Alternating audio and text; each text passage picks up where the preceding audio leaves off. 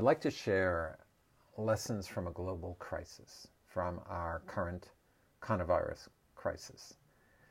There are many uh, humorous lines going around online, posted on, on the internet, and humor is an effective and important way to dissipate a lot of the tension that is around. So, one good post was God, could we please uninstall 2020 and reinstall it again? It has a virus.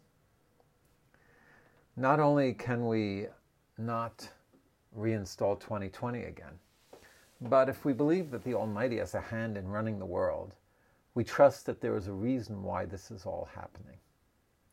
That doesn't mean we know why it happens, but because we're not prophets and we can't possibly comprehend the reason. God's ways are not known to us. The Talmud tells us even Moses, the greatest human being, wanted to know the reasons why tragedies occur in the world. And God said simply, You cannot know, man cannot see me and live. But we can attempt to look at what lessons we're meant to learn from this global upheaval. I'd like to share some thoughts about how we can respond to these challenges. In a letter from March 13th published in Jewish newspapers, Rabbi Chaim Kanievsky, one of the leading sages of our generation, tells us that there are three things we need to work on as a response to coronavirus. He says we need to work on humility, we need to work on giving in to the needs of others, conceding to others, and we need to work on not speaking negatively about other people avoiding gossip. I'd like to share some thoughts about why these might be the three things, the three personal qualities that we're meant to focus on. So, the first lesson of humility is to internalize the fact that we are not in control. With all the many technological miracles going on in the world, AI, mapping of the human genome, genetic engineering, quantum computers, it is incredible that we cannot still control a microscopic virus. We all carry in our homes. Healthcare workers are soldiers on the front lines.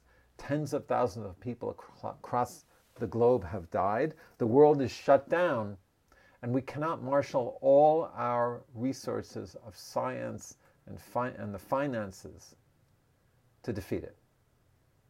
And there's a powerful message. The powerful message is that we are not, man is not the measure of all. And in the early 20th century, the hubris and the power uh, being bantered about and that is uh, developing in the hands of few, with all of this, our tradition gives us a very powerful message. It tells us, don't think that my strength and the work of my hands is what has produced this wealth. That's Deuteronomy 8:17. In other words, we make our effort, but we are not the final determiners of how the world will be, of how our lives will unfold. And we believe that the Almighty is the only ultimate source of power and so that lesson is that there is something beyond us. And that's a lesson in humility to temper our own sense of ourselves and to notch down the hubris with which we plow forward into all sorts of accomplishments and the way we run the world. So the Almighty is teaching us to temper our pride and our sense of empowerment. The second lesson we need to learn is that we are all connected, the entire globe, all of humanity. And as such, we are responsible for each other as well. The famous teaching in the Torah, love your neighbor as yourself, goes even one step further in the Talmud, and it tells us all Jews are interconnected with one another. Kol Yisrael arevin ze bezeh. Another possible reading is all Jews are guarantors for each other. This is in the Babylonian Talmud, Shavuot 39a. And it's the reason why we can do a mitzvah on behalf of another person. I can say Kiddush for other people, even if I'd said it already, because my own obligation is not fulfilled if they other people's has not been done as well. I am accountable for the welfare of those around me. And this is on a level of our people, and it's on a level of the entire globe, all of humanity. Our sages tell us in the Ethics of the Fathers 3:14 that God loves all human beings, and as such, the implication is that we must love them as well. We have to look out for all of God's children. That is part of our role. In fact, the Torah tells us as a Jewish people, we're supposed to be Mamlechet Kohanim. We're supposed to be a holy nation that serves the world and helps elevate the entire world. So we're being challenged to live out this teaching of global consciousness in a very extreme way. We're being asked to shut down our lives, isolate ourselves in our home. For many have lost their jobs and financial hardship has come about. Seclude ourselves with only our families, some people even totally alone, in order really to save other people's lives. We're being asked to put our personal freedoms and desires aside for the sake of others. And yes, we do realize if we socialize, there's a danger to ourselves, but we understand that the real danger is to the older people and to the immunocompromised. That is the real danger that the world is looking at. So, some people across the world are pushing back and they're saying, well, what about the economy? And yes, the economy is important, and the financial hardships are very real, and the danger of a depression is very real, of a worldwide economic recession. But here in Israel, there has been a very clear and unwavering message. Jewish values call on us to isolate, otherwise, we are putting people at risk. We are putting others at risk. The elderly, the immunocompromised, parts of our community. And the lives of all people of our society come first. Now, this message is so important of global connectedness because in the beginning of uh, this century, the crisis of global warming and of countries still only looking after their own self interest and not looking at the world from a global perspective has not changed. And it needs to change. Our attitudes towards the environment, our attitude towards sharing of wealth. We know that there are fundamental changes that need to be brought about in the world. And so, as this crisis begins to abate, hopefully we'll have learned that all mankind now needs to res- be responsible for each other, not just to work together, but to look out for each other.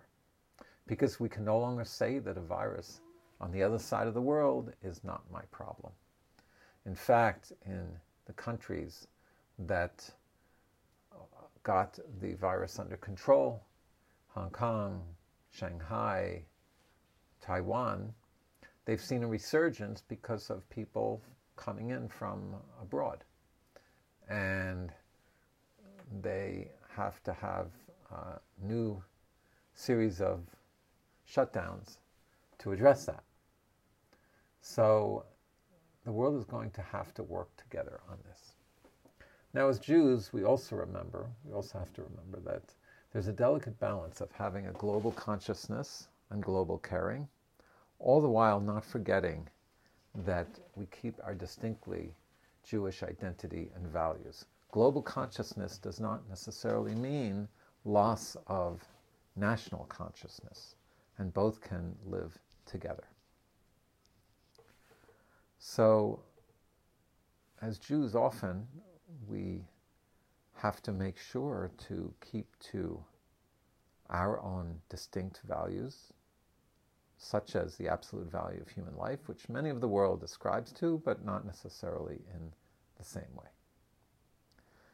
So, this idea of putting others before us, Rabbi Kanievsky emphasizes that in our day now, when we are uh, spending weeks and weeks and sometimes months perhaps with those around us, with our family, with our roommates, whatever the situation may be, we, it's easy to get on each other's nerves and it's easy to uh, not get along. And the solution, really, the answer is to work on this quality of putting others' desires before ours. And so, if someone pushes our buttons, or is doing something that annoys us, or is doing something that, you know, we want to quiet and they want to watch a movie, we say, you know what? I'll put my own desire aside for that which the other wants. That's the first step towards consciousness and caring for others, which needs to become a global movement. Okay. Our third and final teaching is to think about why have we been isolated from our friends, from our communities, some of us from the elders in our family, our parents or grandparents, and even our synagogues, which are closed down. So we actually do find social distancing in the Torah under the laws of the Mitzorah, usually refers to as the leper. If a person contracted this disease, tsarat, they were sent out of the, which is a type of skin disease. They were sent out of the camp for a minimum of one week. And our sages explain that this is a, uh, spiritual element which has a physical manifestation. And the spiritual cause for that ailment comes from Lashon Hara, from speaking negatively about others. The Talmud in Arachin 16a tells us from putting others down, from gossip, or even rolling our eyes, dismissing someone. This happened in the Torah to Miriam when she criticized the action of her brothers Moshe, and uh, she contracted this, this condition and was sent out of the camp. And the lesson seems clear. If we speak ill of others when we're socializing, if we gossip about our friends uh, or people in our community, then we no longer deserve to have the privilege of those social bonds because we're misusing them. And so isolation can teach us to reflect on what is the nature of our social contact. How can we make sure that it stays positive and is not negative or destructive. So we have the three lessons to be learned from our global crisis the lesson of humility and for man to temper his ambitions. We have the lesson of deferring to others, of putting our own desires and needs aside for those of others, and that's really the meaning of unity and uh, and a global movement is that people give in to each other and find the middle ground and compromise. And the third one is how we project what we talk about, how we talk about others and not causing destruction through our social contacts. And if we can take these three lessons and internalize them, then the potential is incredible. People sometimes ask, with all of the upheaval going on in the world, and with uh, inconceivable a couple of months ago that the world would be simply shut down.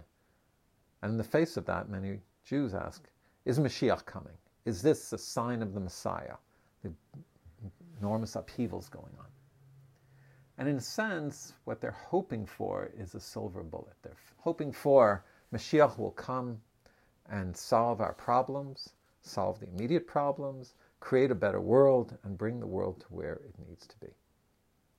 But really, is that not looking at it the wrong way, where we're looking for Mashiach to solve our problems? And what we've just seen is really we are being challenged for us to change. And the real question is will this upheaval lead us to become different?